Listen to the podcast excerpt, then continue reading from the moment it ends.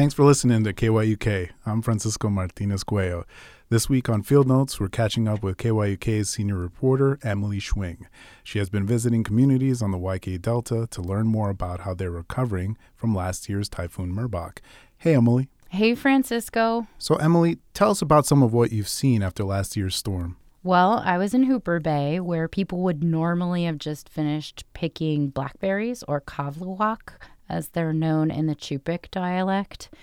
Sadly, most people this year didn't have a chance to pick them. Why is that? Well, there just aren't any.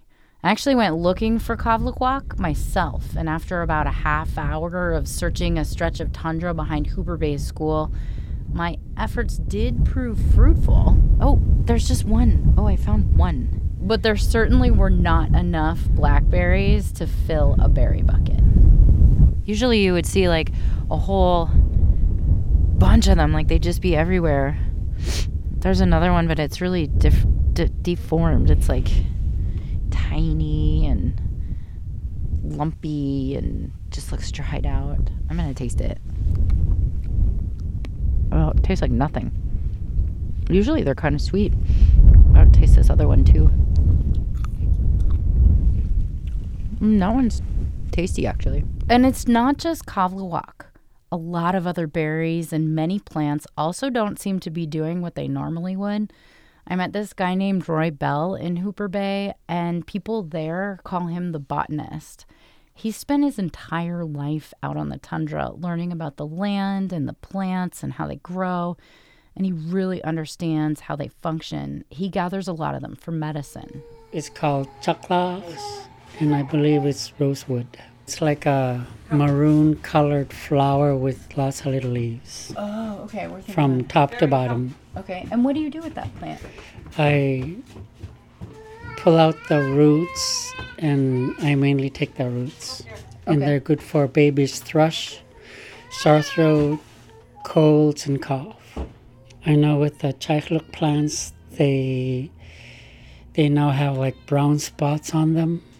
I think they call it wormwood. Yeah, It has to be like really green yeah. to be more effective.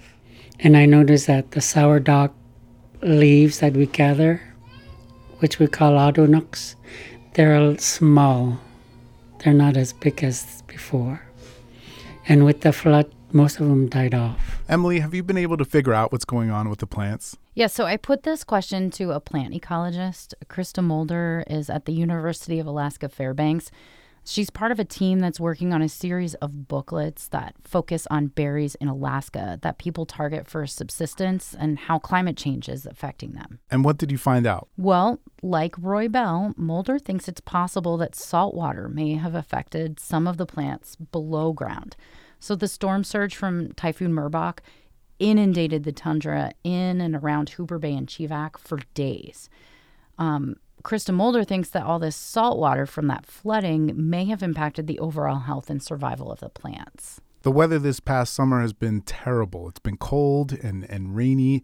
Could that have also affected the plants? So, yeah, it was cold and rainy, and it definitely could have an impact, but it really depends on when it was cold and rainy. How so? So, blackberries or kavluwak bloom out here on the YK Delta around the end of May, normally. If it was raining or colder while they were flowering, that may have been a problem for pollination, which then causes problems for the berries. Are there other foods people get from the land that have been affected by the storm? Yes, mouse food. what is mouse food? It's exactly what it sounds like. Mice store up little caches of food in the tundra for winter, and people like to go find those. It's a delicacy. Victoria Hill, who's in Hooper Bay, explained it to me. Um, some are sweet. They're like little teardrops. Those ones are the, the bigger, the sweeter. You take off the um, outer layer, you wash them, and then you dry them. And then there's the sticks. Those ones are good. They always go for the sticks. Are they? Are they? They're like uh, roots of grass, Okay. And what do they taste like? Are they like sweet or like nutty? the nutty, Okay. nutty. Some some sweet, some nutty, but like the nutty taste. Okay. Um, so really what you do is you find the mouse hole right and then Yeah, you dig it up. So Francisco, at this point, Hill gets up from her chair and stomps around on the floor with her feet to show me how you find mouse food. You're um going around looking with your feet for soft spots. Okay. And when you find them, you dig it up, and then that's where all the food is. Okay. And they go out, and there's none out there. None out there. None. No mice, no houses, not even trails. Little mice trails they have. Someone told me too that there's not very many foxes this year. Yes. There's all the all the wildlife around here seem to have vanished almost because of last year. Because of last year. Do you have hope that they'll return? And we need them. Yeah. We uh, we need them back. They need to come back. Okay, so Francisco, it's not just foods on the tundra that have been hard to come by this year. Yeah, of course not. What are some other long term impacts that you're hearing about? Well, the high water and the hurricane force winds from Typhoon Merbok basically flattened fish camps and destroyed all kinds of subsistence gear all over the place. So people have been trying to make up for those losses this summer. According to the state's Department of Homeland Security and Emergency Management, more than 260 applicants received financial assistance to help pay for all this damage. Those individual assistance payments total about $2.44 million. But it's not all bad news. Yeah, Emily, tell us something good that's come from all of this. Well, one thing I found was really heartening, and it's that everyone seems to be taking care of each other a little bit more in places like Hooper Bay, where storm damage was extensive. That's what happens when there's birds, right? Feathers everywhere. oh, look at that. So, Jennifer Nanning invited me over to her house, and when I got there, there was a football game on TV, and there were feathers everywhere. She was busy cleaning these four geese that her son and husband had harvested the day before.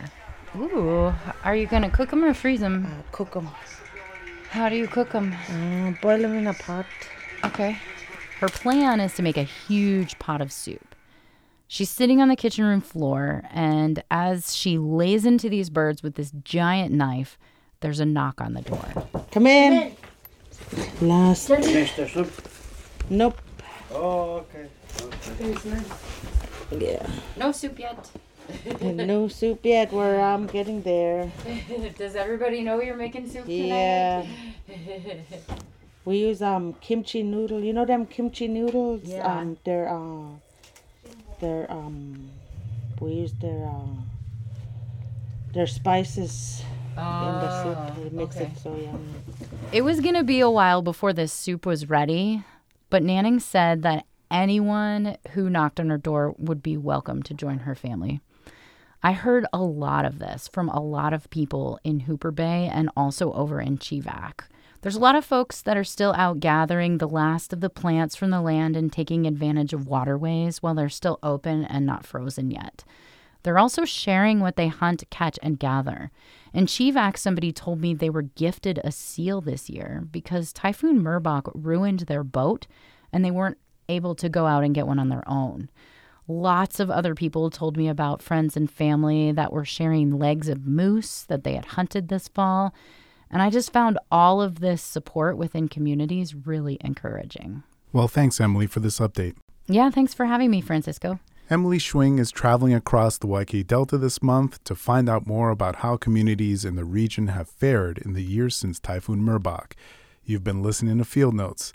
If you have thoughts, suggestions, or news tips, you can email us at news at kyuk.org. That's news at kyuk.org. I'm Francisco Martinez Cuello. Thanks for listening.